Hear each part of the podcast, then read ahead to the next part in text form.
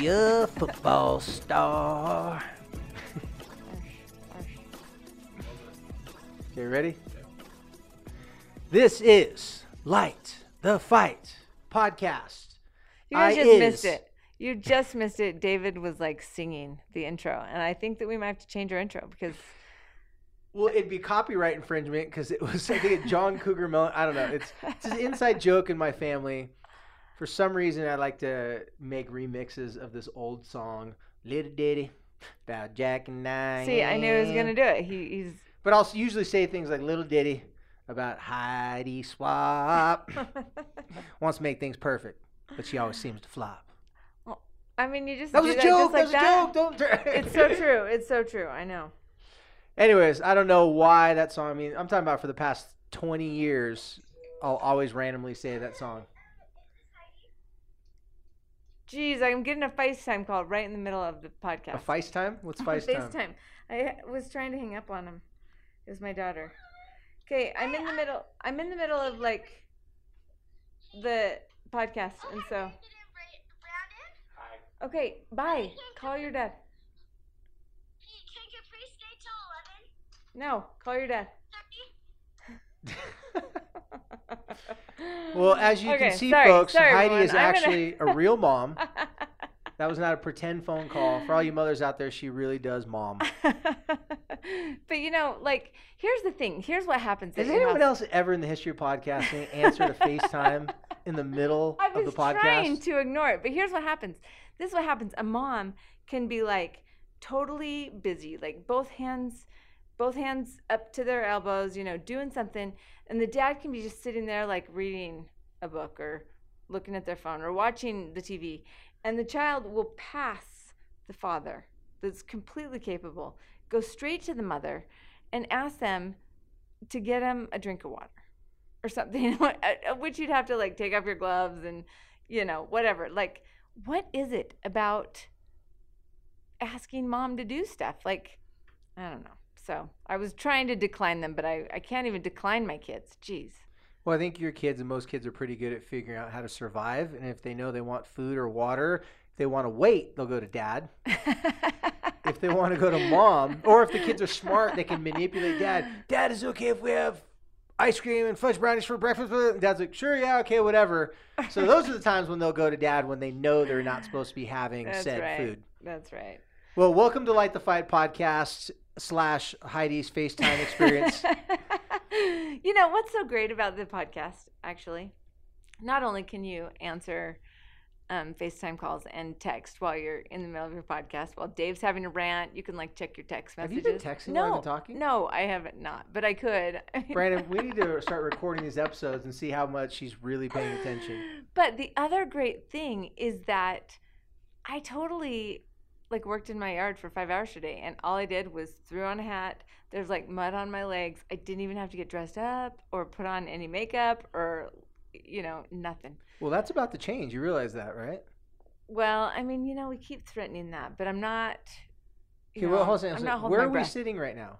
well we are in fact we have I, I don't know if we can really count as an upgrade because this chair is harder than the couch i used to be sitting on We're in our studio. It looks more like a closet right now, but Well, it not will a be. closet, but like a room.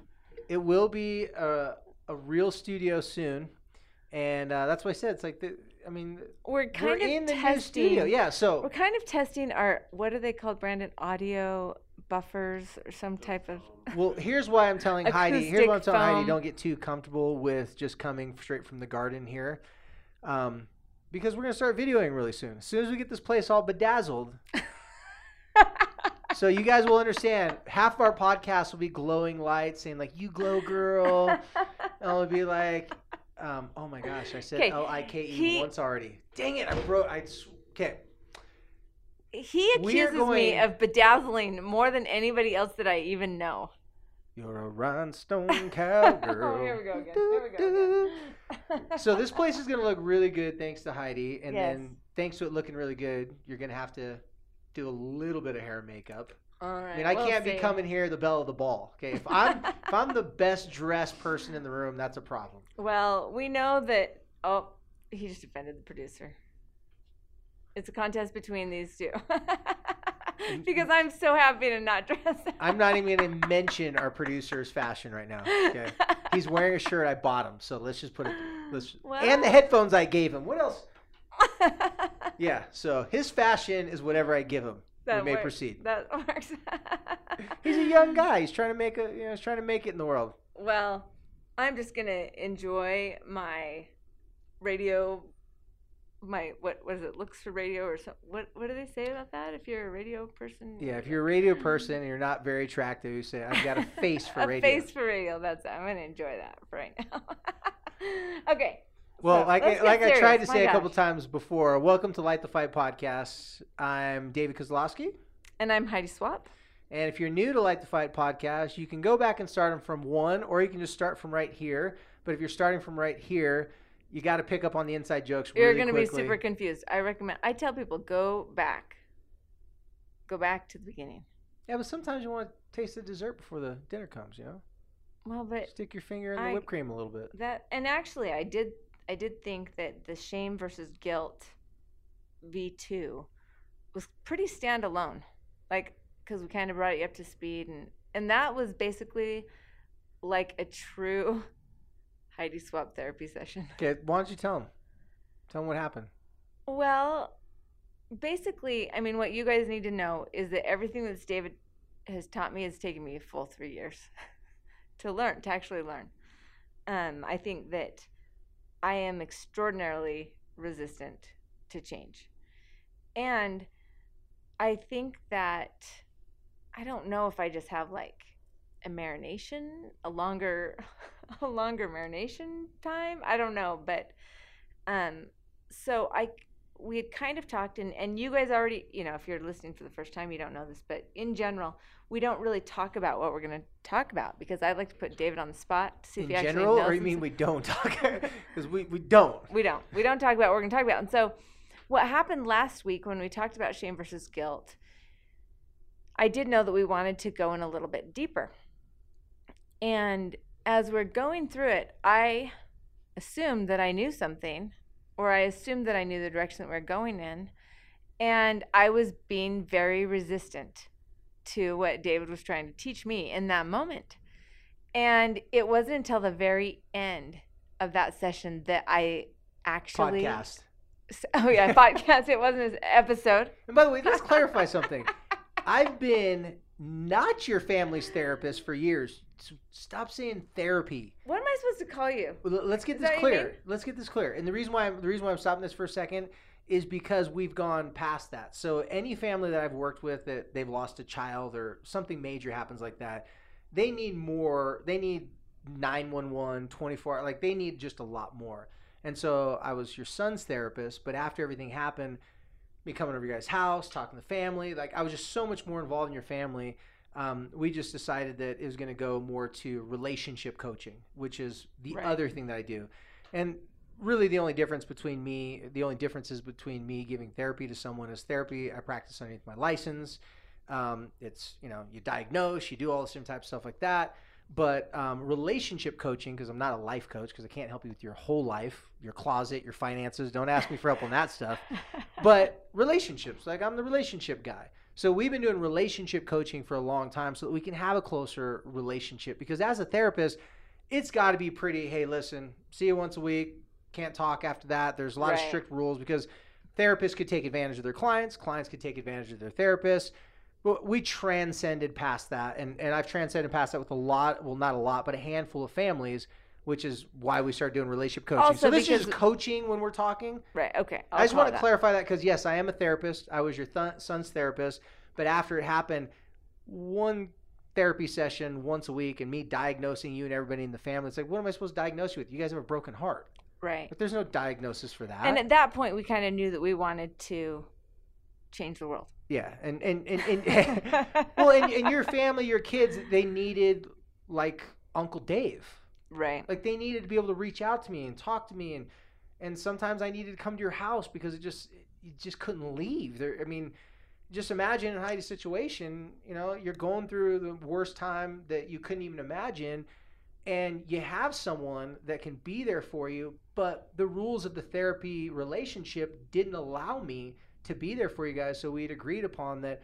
well, stop doing therapy because I was doing your son. I mean, I was working with your son. Right, right. He's no longer with us, so we transitioned into coaching, and uh, I'm just I'm glad we were able to do that because it allowed us to have other relationships and allow us to talk with other people and allow us to be here right now where we're at because we couldn't do therapy. In fact, I decided before this session, gosh, now I'm saying before this podcast that I have to give a little disclaimer. Maybe we'll do a pre-record disclaimer, but this podcast is not meant to replace therapy. right. It's not meant to be therapy. Even though I'm a licensed mental health professional, I'm not practicing underneath my license. I'm not giving counseling. I'm giving suggestions and ideas, and we're talking about topics. So I just want to make that very clear. If you leave this podcast, you said, "Yeah, my therapist I, that I listened to on his podcast, Dr. Drew is not your doctor. I'm not your therapist. We're just helping you out. We're, we're just we're just being there for you." And so it was Heidi really, you know, like we said, the brainchild of this is she had to be ready to have these conversations, and she came to me saying, "I want to share these conversations." And I'm saying, "Well, if you want to share these conversations, I'm not going to stop you. I'm going to help you." So that's how we got to where we're at right now.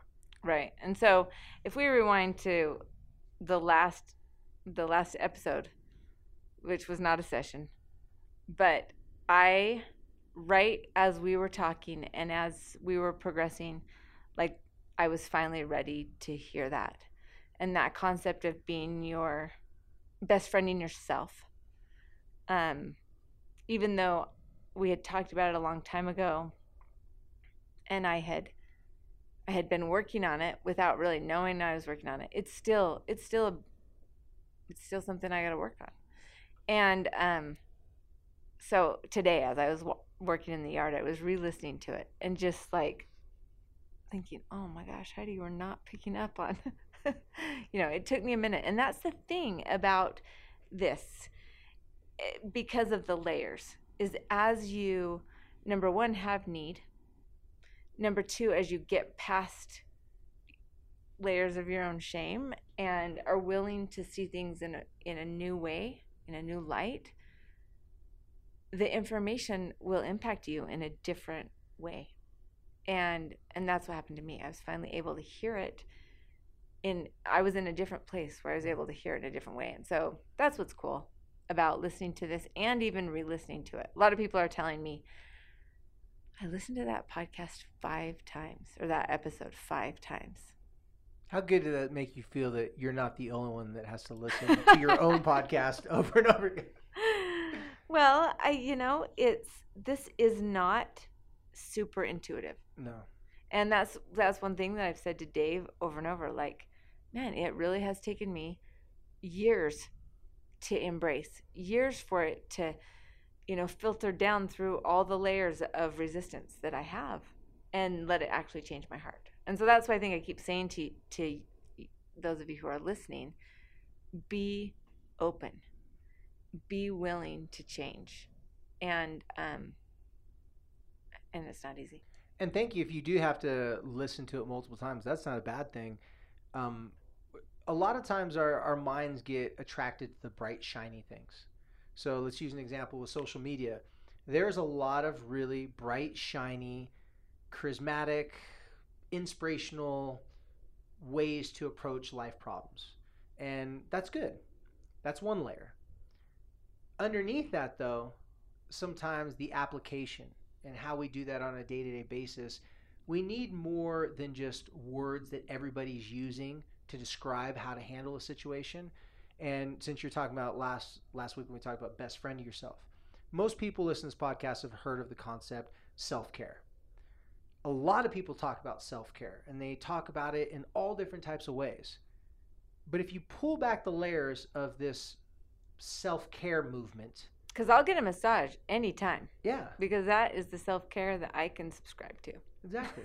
but when you when it comes to really best friending myself, that is a lot harder than going to get a massage. Well, exactly. So self care is the is the basic, elementary. You need to check yourself to make sure you're not pushing yourself too far. You know, do some simple things for yourself. Take better care of yourself, so on and so forth. Learning how to be your best friend, best friending yourself, is a whole nother level of self care. Best friending yourself is explaining to you a story that you can accept as a really good metaphor of why you even need to self care. And then learning more about how to best friend yourself is the application of self care in a realistic street scenario. Best friends are with us in our difficult times, our great times. In a real life scenario, having self care, as we said in one of the podcasts we ended up throwing away because it had our old podcast name on it, it's hard to have self care when you don't care. Mm-hmm. And when you don't care, no one's thinking about self care. So it just came to my attention through lots of people going self care, self care. You hear people talking about it, but why weren't they doing it? And from what I was seeing is that part of the reason why people are struggling doing it on a consistent basis because it didn't have a story behind it. It sounded really good. There was a lot of fluffiness to it that makes it shiny and bright, which sounds good and it's sweet and it's soft in the ears. Self care sounds really soft and it's easy. But to make change and a best friend yourself, that's ferocious. That's fearless. That's a whole nother level of intensity and repetition and adversity to get to that point where you can just do basic self care things. Well, and it requires exactly the thing that we have that we want to talk about today. Yep.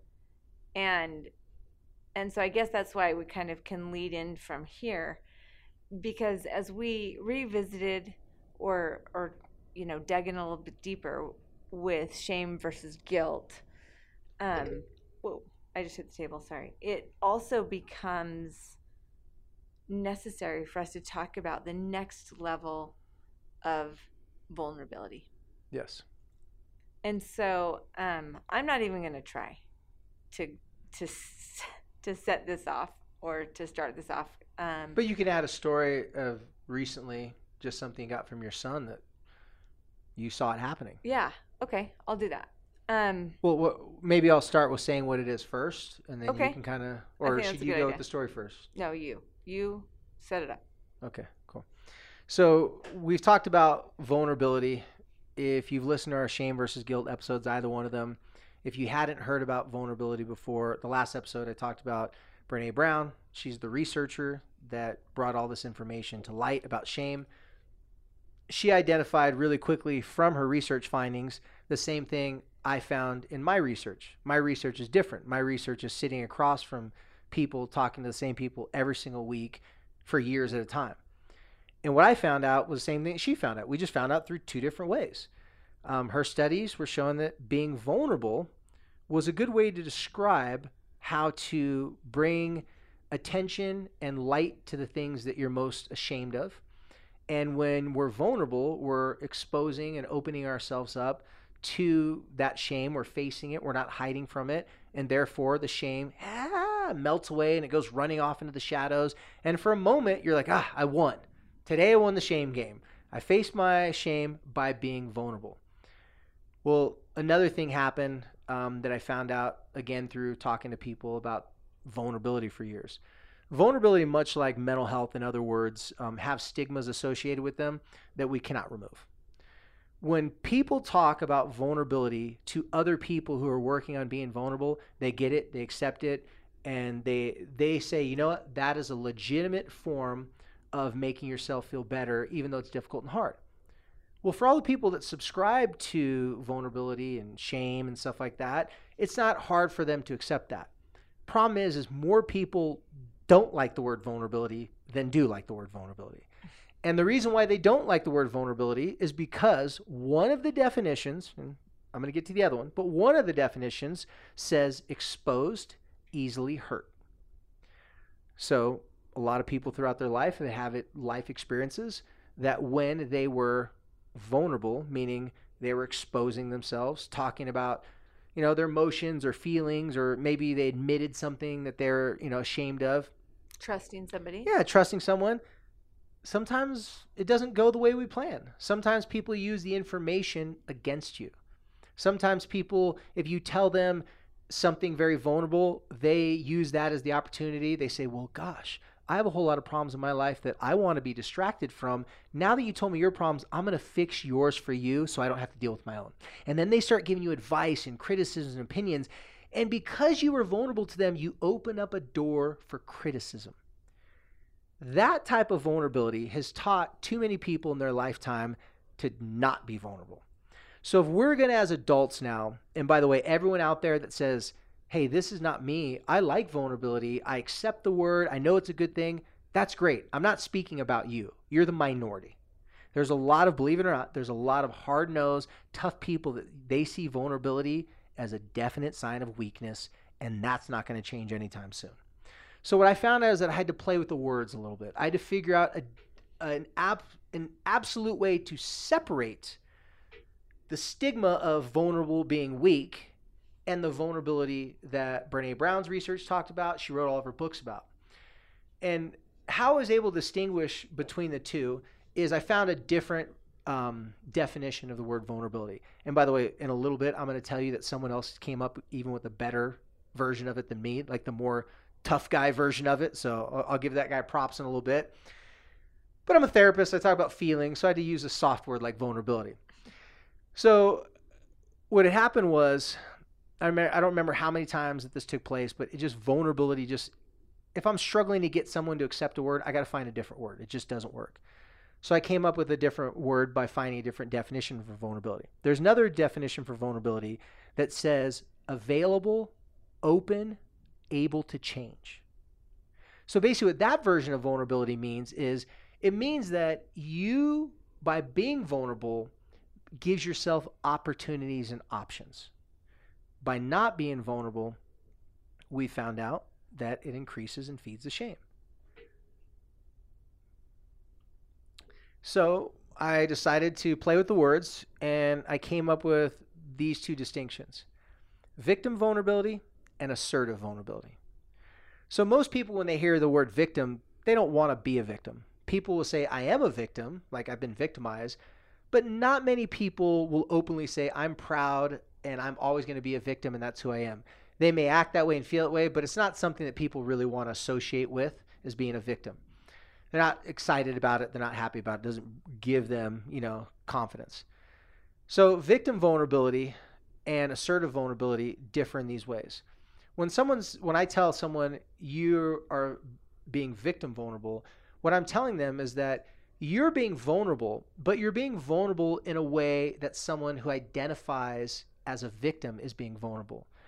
I will use an example of an apology. So there's lots of ways to apologize to another human being. Now, vulnerability can just regular vulnerability that everybody knows about it. It's so general. It can encompass so many things.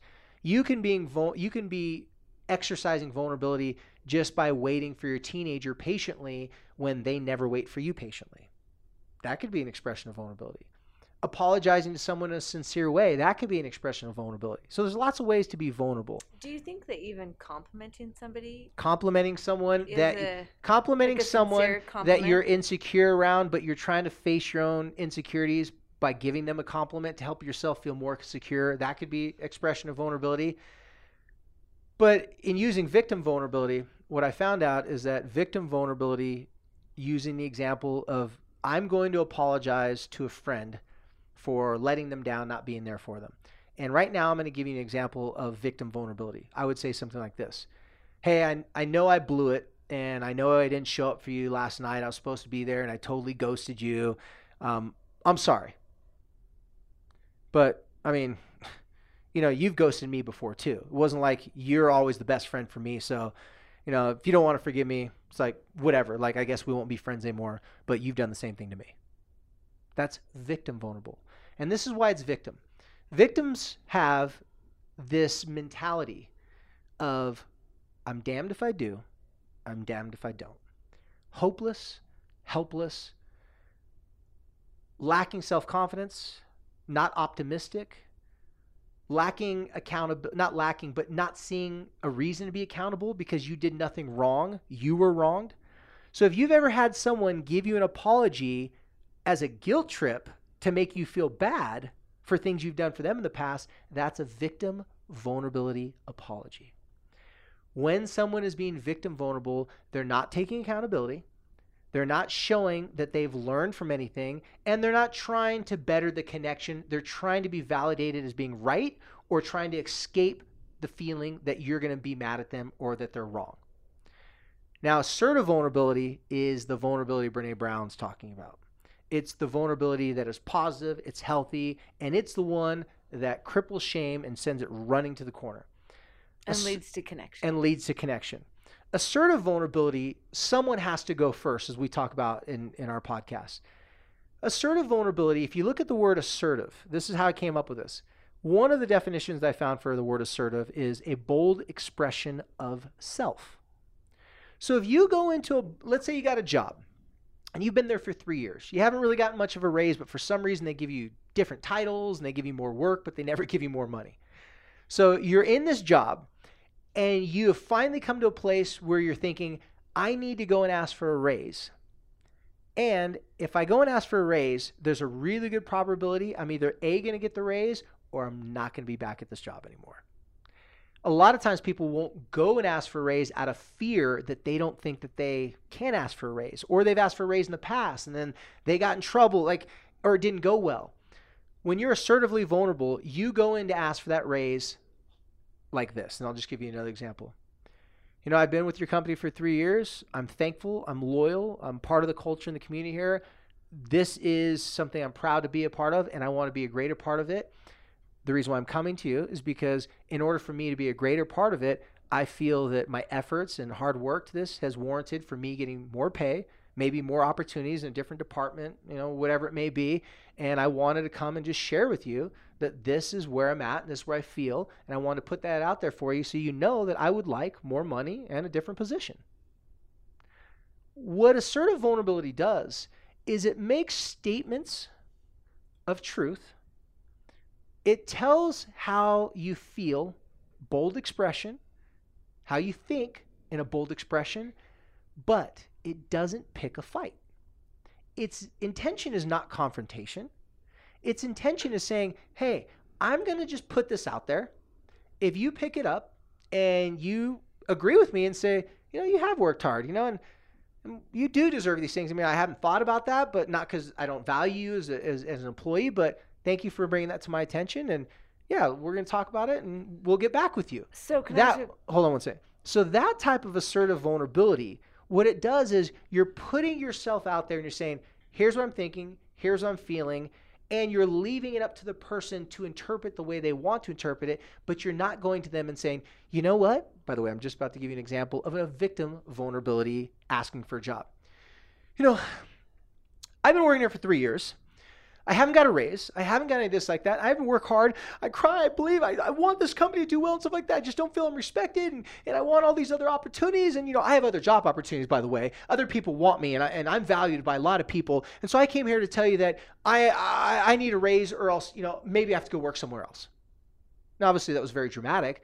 But imagine when someone's going to go ask for a job raise, how scared and how nervous they are. It's easy to go and fumble along and just start saying stuff that doesn't even matter. So, victim vulnerability is you're saying, you should have acknowledged that I needed a raise. I shouldn't have to ask you for anything. You should know that I'm a hardworking employee. And since you haven't acknowledged these things, since you haven't given me a raise, since you haven't talked to me in this certain way, that I'm going to have to leave somewhere else, but I just want to give you one more chance to keep me th- there's no negotiation. There's you're not giving someone the opportunity to feel and think about it and then come back to you. You're bringing to them a problem, not a solution. So assertive vulnerability says, "I'm going to give you this, leave it where it may be. If you want me to work with you and stuff like that, maybe I haven't done something. Maybe I need to do something more to get that raise. Whatever it is, let me know because I want to work towards that."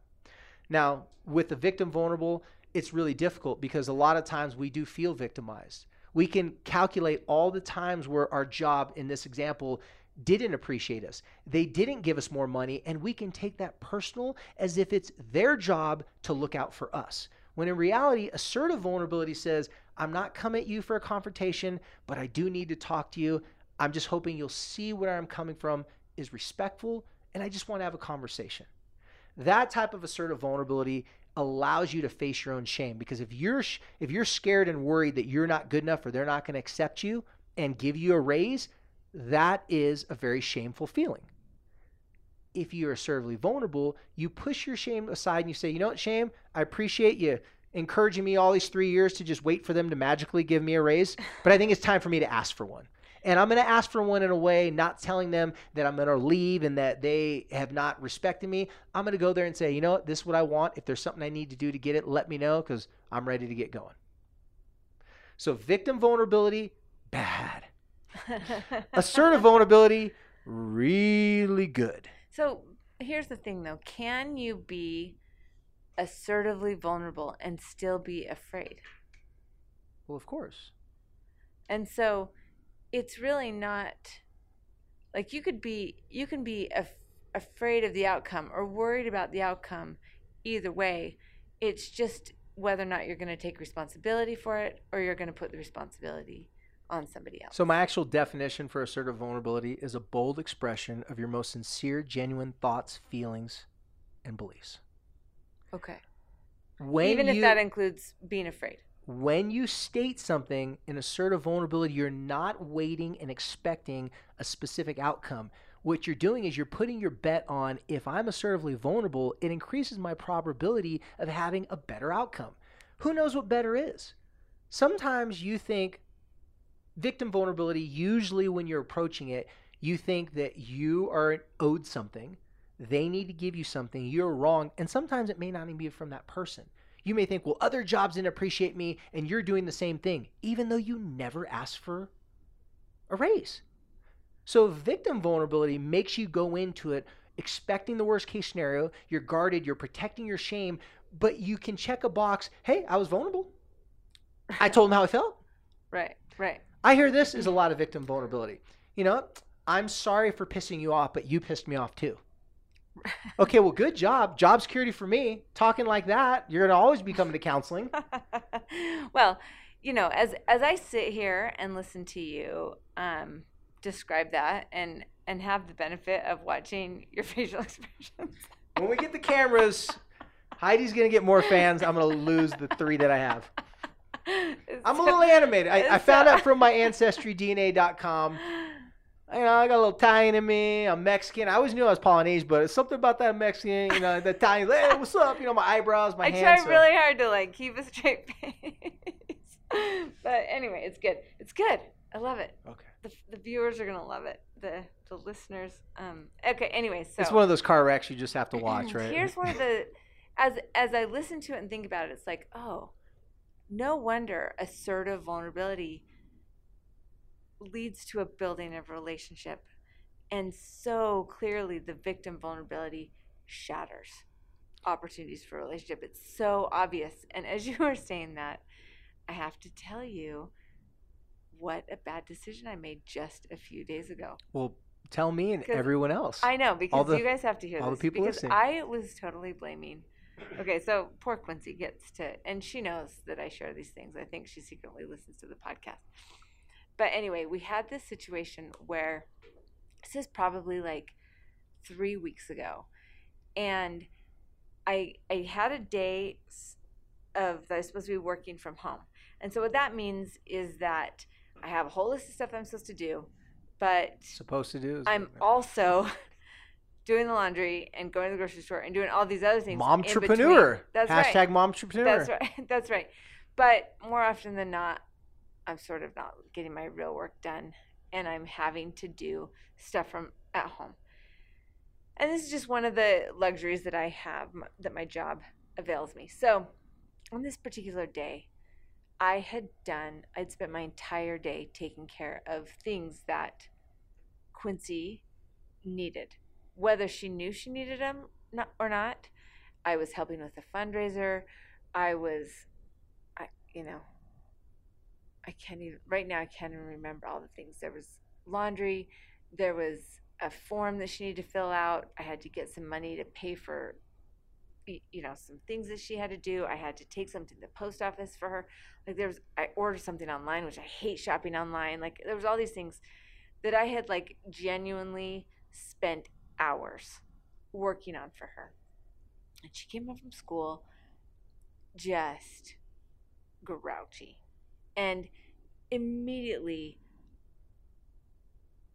completely not appreciating all the work that she didn't know I'd been doing for her the entire day. And so I had said to her, like, I took it for a few minutes and it didn't get any better. And then I took it a little bit longer and it got to the end. Like, ready for bed. And I just lost it. And I was like, well, I'm really glad that this entire day I've been doing this and this and this and I am I am so glad that I've been able to put my entire life on hold so that I could take care of all of these things. Because do you know that I did this and I did this and she says to me, she turns around, she goes, "Could you just write me a list and slip it under my door so I can write you a thank you note?" And I, oh man, that that was the wrong. Th- I mean, I was so mad. I, was I was like, oh no, thank you note. you know, I was like at that point. But but as I listened to you, as I listened, as I saw that expression on your face, I was like, oh, that is what I did. I That's what we all do because if I would have gone up there and said, at certain times. Quince, here's the thing. Today, I worked really hard to do these things that I know that you need. And you being mean to me and everybody in our family is making it really hard for me to want to do these things for you. Do you need to talk about this? And if you do, you know where to find me. But can you please stop treating me like this? Because I really don't deserve it. That would have changed the game. Well, that's Like that was she would not have wa- been able to say, "Well, then write me a list and slip it in my door." Well, the reason, first of all, Quincy, kudos to you. That was a very good comeback. Um, and the reason why she said, write me a less, slip it on my door, and give you a thank you card, because she's saying, I know you want me to come to your victim vulnerability party, mom. And you've given me lots of invitations. So just slide all the whole entire list because I can't get to all of the things that you want me to feel bad for not appreciating. Quite honestly, I thought it was a good back, comeback too, which made me even madder. because she because you were more emotionally worked up than she was and so again and i'm glad you told that story because victim vulnerability versus assertive vulnerability. I i, I ask people to kind of do this for themselves like this is way after i've gotten a good relationship with the teens or the parents or whoever i'm talking to. Once they understand the difference between the two they'll be telling me that you know my mom did this or my child did this this and that and the other and they'll tell me what they did and i said okay. Right and they'll say like i was being vulnerable. I said okay you're right you were being vulnerable but which one so i'll say back to them what they just said to me and i said now you tell me is that victim vulnerable and remember victim is i'm damned if i do damned if i don't and i'm only let i'm only being vulnerable to make you a feel bad b um, to uh, remind you of all the horrible things you've made me feel in the past or c all the above and when we do that, we think we're being vulnerable, but shame is tricky.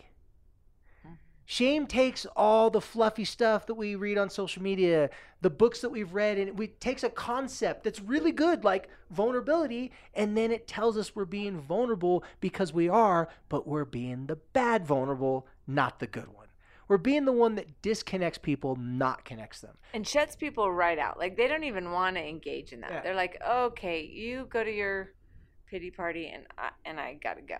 So my saying that our producers heard me say for years is the only way like to really be close to people, like the only way to bridge a gap and have a really deep relationship with someone is you have to be vulnerable to even be available to connect with another person. And then they would have to look at you and say, "You know what? I was planning on a fight.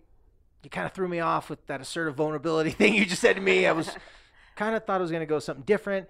And at that moment, they got to make a decision. Do I want to be assertively vulnerable back, which would really end this? It would, it would get us keep on moving, not be dramatic. Or do I want to use this opportunity of them being vulnerable? Because assertive vulnerability is a type of openness. Or do I want to use this a chance to pick a fight with them? You can determine whether someone's going to use your vulnerability as a fight, as a reasoning to come at you wrong. But from my experience, it definitely increases your probability and chances that you're going to have a better connection. They're going to forgive you if you're wrong. You're going to move further into a solution if you offer assertive vulnerability on the menu. If it's on the menu and people go, wow, assertive vulnerability is something that could probably squash these issues a lot faster, or I could sit here and dig in my heels and just have a really bad pity party and be, you know, attacking this person, they got to make that choice. But assertive vulnerability, when you're doing it, you realize it's not your choice, it's theirs. And all you can do is bring it to them, see what they do with it. Now, here's a little add on to this. You learn a whole lot about relationships if you show up consistently, assertively vulnerable, and they keep on taking shots at you. If someone keeps on taking shots at you and takes that vulnerability as a sign of weakness, it's only because that's what they choose to do with it. Not because you're weak and not because you're offering, hey, I'm a horrible person, please persecute me. You're actually coming at them very correct, very honest, just making a couple basic statements. And if they then choose to pick a fight with you or use that against you, then you got to go back to the drawing board and you're going to have to do a little inventory on that relationship. When people are in relationships and the relationships change for the worse, it's easy to bang our head up against the wall and say, why are they being this way? Because when we first start dating or when we were first friends, it used to be different. We all have a hard time grieving the death of relationships. Sometimes a relationship is not even breathing, there's no life in it at all, but we keep on trying to give it CPR. We keep on trying to bring it back. When you're assertively vulnerable, you're not trying to bring it back. You're acknowledging for what it is. And if they show up giving you the same type of grief or not respecting you, then you can much, it's so much easier to sit back and say, you know what? Maybe instead of just giving up on this relationship, maybe instead of just being angry and upset with this person, fighting with them, maybe I just need to have more realistic expectations of them.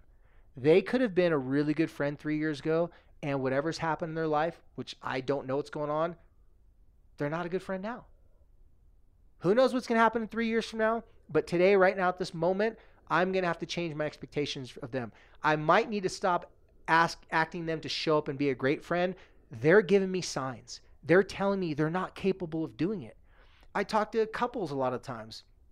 Outside of teenage parent relationships, I'll talk to couples and they're going back and forth playing the shame game with each other. And until one of them or both of them, hopefully, starts to become more assertively vulnerable and practices that, they have no chance of connecting and getting towards solutions.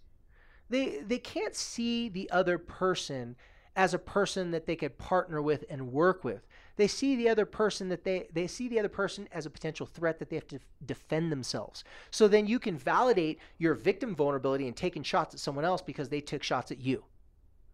Someone's going to have to say, "You know what? I'm wrong. Here's where I, here's where I'm at," and not asking you for an apology. Victim vulnerability says, I'm sorry, I made a mistake. Don't you think you owe me an apology too? Or even if you don't say it, if you expect it, it's okay. If you want it, it's okay.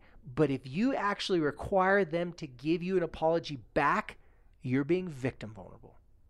Just because you want it doesn't mean you have to sit there and demand it or have to hold them hostage or prisoner until they give you what you want because that's what victim vulnerability is. Victim vulnerability is a tool of shame. Assertive vulnerability is crushing that shame. Okay, so let's let me ask you this.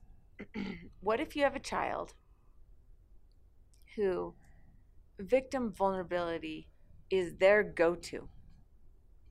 And you're trying to be assertively vulnerable and and you're working on yourself. But your child let's say it's he's 10 years old and and he immediately when you get mad or he hasn't come th- he hasn't delivered or he hasn't done his end of the bargain he immediately goes to i'm a terrible person. Well i'm really sorry. I, you probably don't even want me for, for your son or you know immediately goes into this um, crying self loathing place.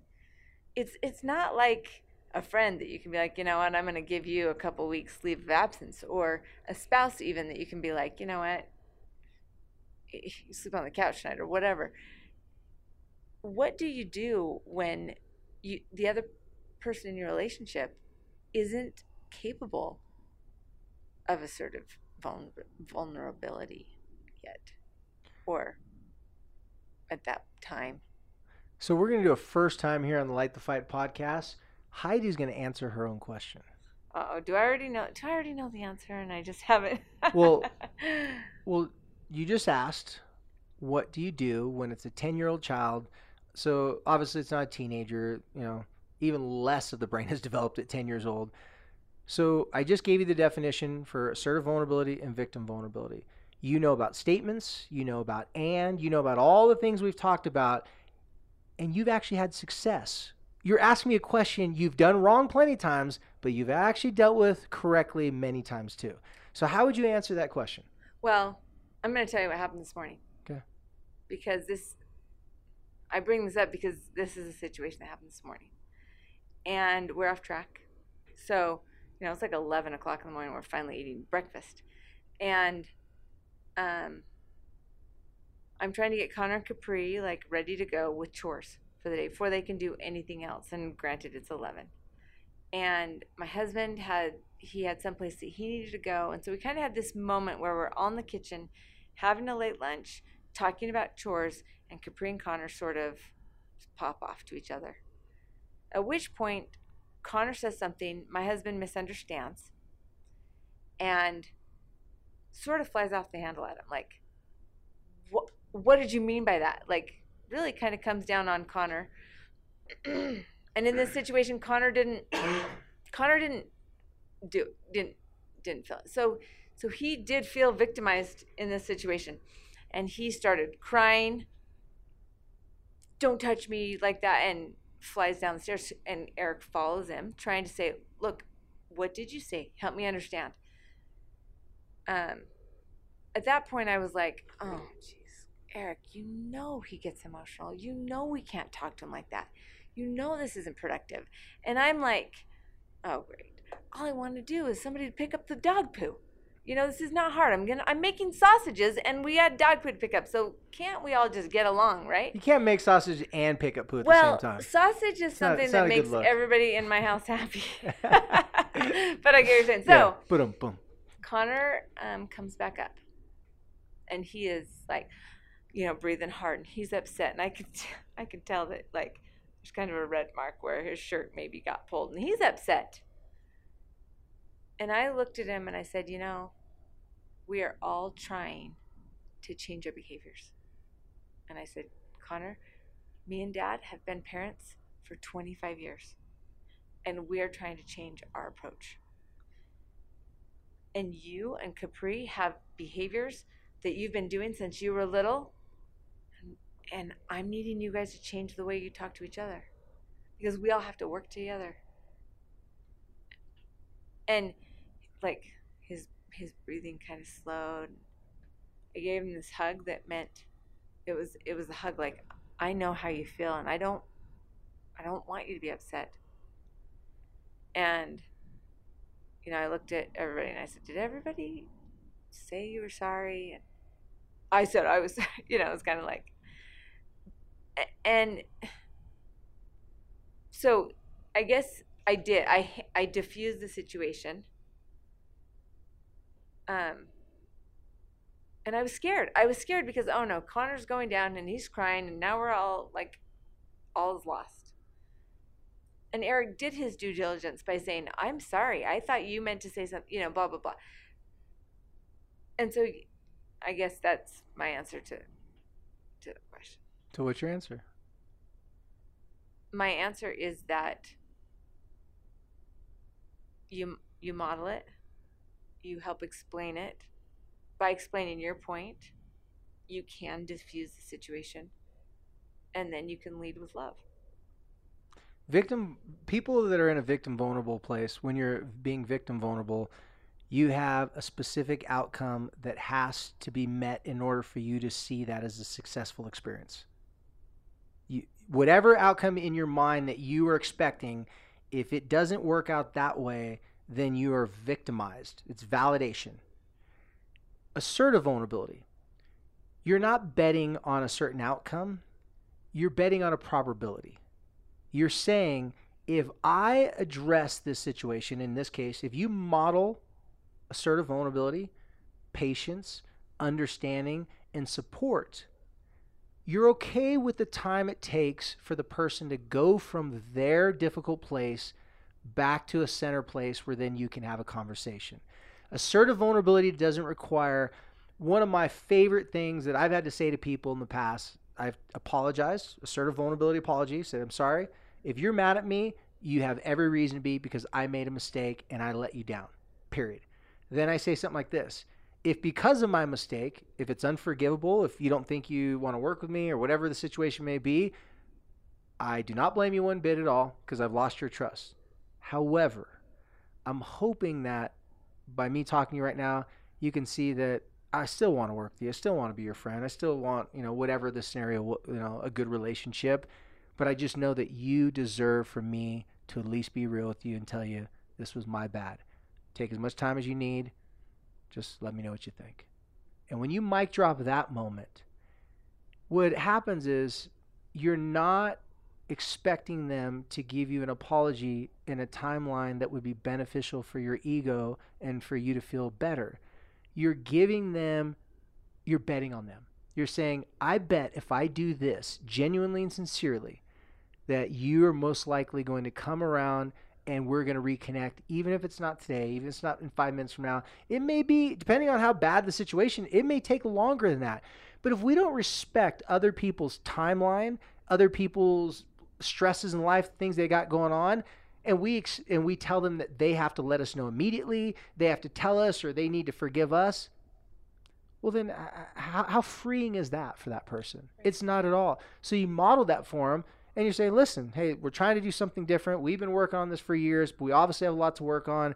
Thanks for being patient for us, and come here, give me a hug, because we're not mad at you, and you're not worthless."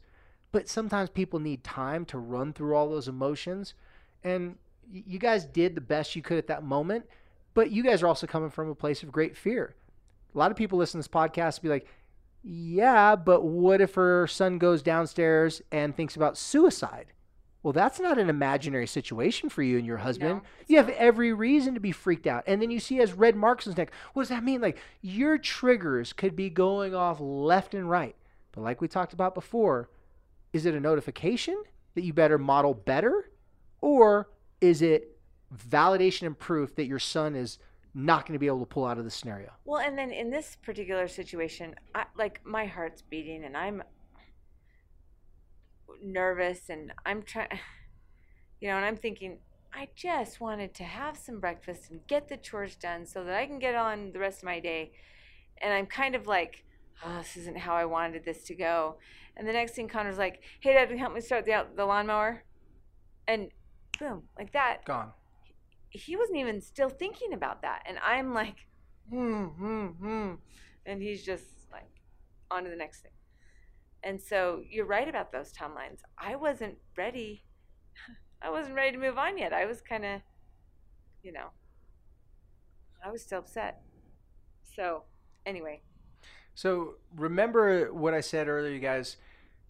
In order, you got to be assertively vulnerable in order to even be available to have a deeper connection with someone else.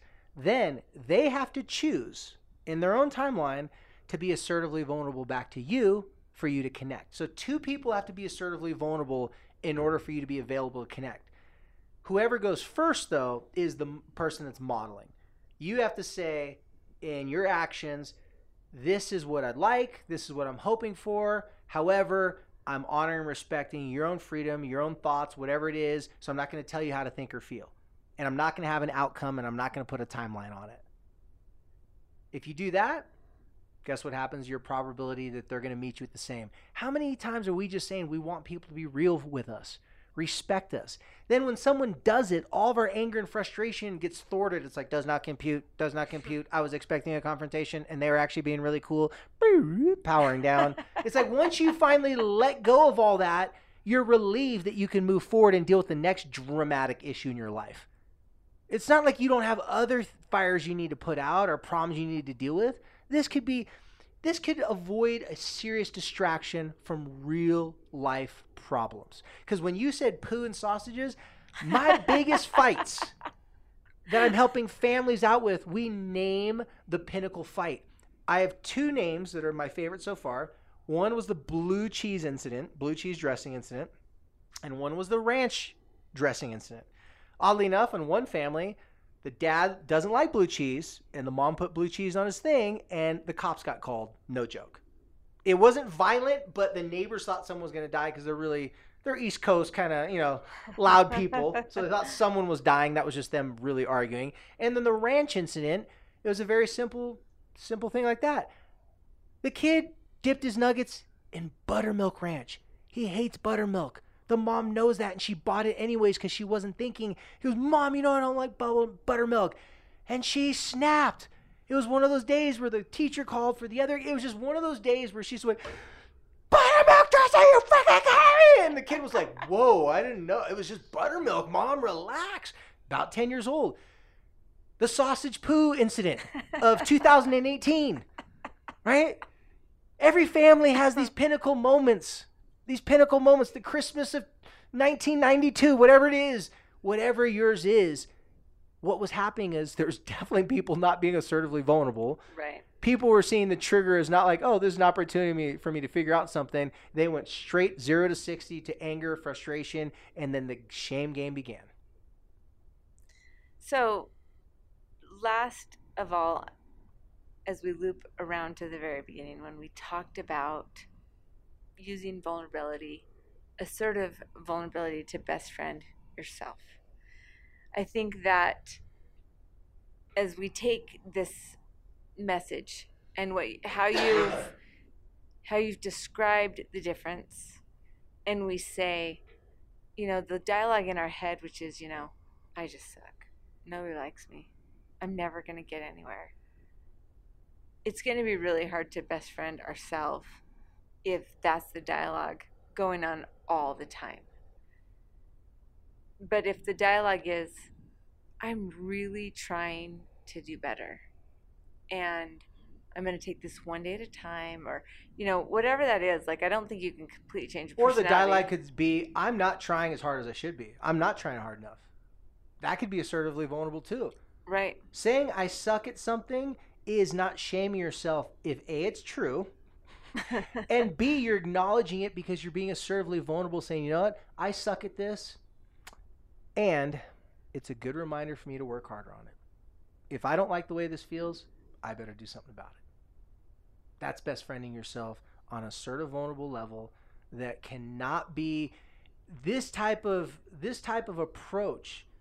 You can't post this on social media. You can't you can't teach yourself through a meme of like, oh, this is going to help me. Maybe someone could take and make a cool meme out of what we just said, like you know, you know, you got to be assertively vulnerable to even be available to help you remember it. But this takes a whole lot of work. But now you know the difference between the two. So you have a story. It's like, okay, I'm being victim vulnerable, and I hated when my parents did that growing up. So no wonder why my kid or my spouse or my friends don't like it when I do it. And then you have to be assertively vulnerable to counteract it. Say, okay, I'm tired of being a victim. I don't care how long it takes. I'm going to work on owning my stuff and being more, you know, assertively vulnerable so that I don't mistake my vulnerability as victim vulnerability. Too many people get lost in those two. They think they're doing the good one and they're doing the bad one. Problem is, they didn't know there was a difference between the two. They thought vulnerability was either good or bad. They didn't know it was both. Well, or it can be both. I, I think say. for me right now, just kind of my brain is just like as I as I'm thinking about this because as I stand back again and look at this, you can't not have self-respect if you're being assertively vulnerable with yourself. And like what what? You know what a triumph that is. Because you know, we and we talk about this all the time that it's so easy like you know we'll have and i've talked about this before a police a policeman that says i'm really good at being a first responder at my job but when i get in my house i blow up at my kids. Or it's you know a lawyer who says i'm really good at reasoning with these these people who can't communicate but in my own relationships it's really hard for me. I think that you know for me I really love relationships and I I'm willing to be assertively vulnerable and I and I love worrying about other people's feelings. But I treat myself like a second class citizen a lot. And um I, and I guess like for for me all of a sudden I'm like I'm seeing this totally differently. Like even when we talked about best friend yourself last week and I was like in my entire yoga class, I couldn't think of anything that I liked about myself. You, you, know, like Heidi right now is learning and figuring this out and trying to talk about it at the exact same time. which is really a mess. Okay, so anyway, I'll stop. no, no, it's good. It's good. No, it's it's it's it's all good. It's all good. Um, a, a, a little thing that that I wanted to add to it because I said it earlier in the podcast. I'd mentioned this gentleman in his book in one of our first podcasts, and I think a couple people hit us up and said, "Hey, who is that guy?" right. So a guy way tougher and way like machoer than me wrote a book. Now this is no average guy. This is the Navy SEAL of all Navy SEALs, a certified American superhero. Now, just so you guys know, Dave and Brandon, our producer, talk about this guy all the time. He's like hero status for these guys. No, he is. He's well. Here's the reason why. Not because of the things he's accomplished in his career, but because how he talks about himself. He wrote a book called Extreme Ownership, and in his book, he because he works with companies uh, that are trying to figure out management issues because there's a lot of people fighting for um, higher positions, money, and then the companies start to struggle in certain areas. So they just come in and, like Navy SEALs do, they dissect what's going on. And they found out that a lot of people in leadership positions don't actually know how to lead with extreme ownership.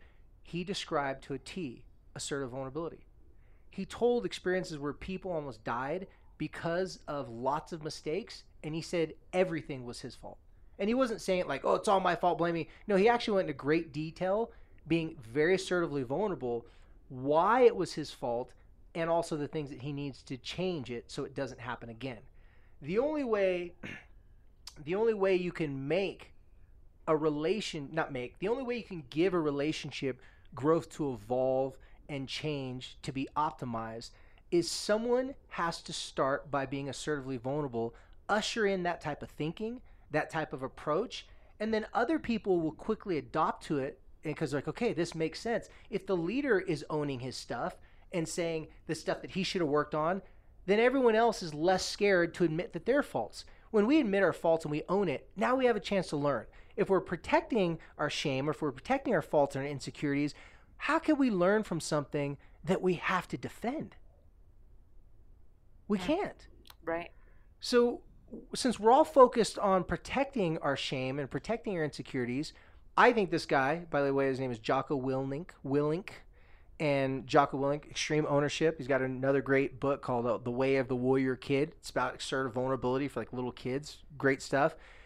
He just said it in a way cooler, macho, or tougher way, extreme ownership, but it's the same thing. So if you're listening to this podcast, you're thinking, oh, my husband ain't going to buy, as soon as the word vulnerability, he's out the door. Well, then drop this book, Extreme Ownership, Navy SEAL Commander, and then he'll read it. And especially if he's a business guy or working in a corporation, he'll feel inspired. He'll feel like he's a man, but he's really being vulnerable. and you actually won at the end of the day. So slide that in his little to listen to or to read box. Because he also has a podcast, right? Oh yeah, he's got a great podcast. His podcast is totally different than his books though. His podcast he goes in historical events and he breaks down historical wars and events and talks about the deeper psychology and what was going on behind like 9/11 and certain things. Not the conspiracy theory stuff. Like he did this one about this guy. I don't know if you remember the plane crash that happened, the one that didn't hit the towers. Well, what happened was a bunch of the crew, or not the crew, a bunch of the people on the plane attacked the um, the terrorists. Right. One of the guys was a badass college judoka, which is a judo player, which martial artist throws people, chokes them out, and he got killed. But he was the one that stopped it. Like he led the charge. And he talks about the historical event, about his assertive vulnerability in that situation. So if you like those type of history type things and a deeper, he studies these books written about these historical events. So he's got great information about history, great information about how being vulnerable with a tougher exterior to it, extreme ownership. So check that out if you guys want to listen to that. But it's basically it's assertive vulnerability, just it's put in a different word, a different phrase. Right. Well, I, f- I feel like I've learned a lot today Well, good. in in this episode. So maybe we should turn these into sessions, and you can pay me for every podcast we do, right? Right. Or we yeah, we need to come up with some we got to come up with something. yeah, eventually you realize that we're eventually going to have to get some sponsors, some some people to help us so we can grow this thing. So It's true. But don't worry, guys. We're not going to get sponsors by like Tide and Clorox and like something that's nothing. Well, actually, that kind of would go because moms, a lot of moms listen to this. Like vitamins. Trust me, whatever sponsorships we have, they're going to be someone that Heidi and I have very close relationships with, and it's and it actually connects with the things we're talking about. Otherwise, we're just yeah, we're not going to do random sponsors well, unless they pay us stupid money. Then I can Then my friendship can be bought. well, for now, you guys, thank you for listening. Um, as always, thank you for reaching out to us. You can message us via Facebook or Instagram at Light the Fight. You can also go to Elevate Podcasting, which is a great place for you to find the ability to email us. And you can also email us directly at lightthefightpodcast at gmail.com. And we love hearing from you. Smoke you. signals.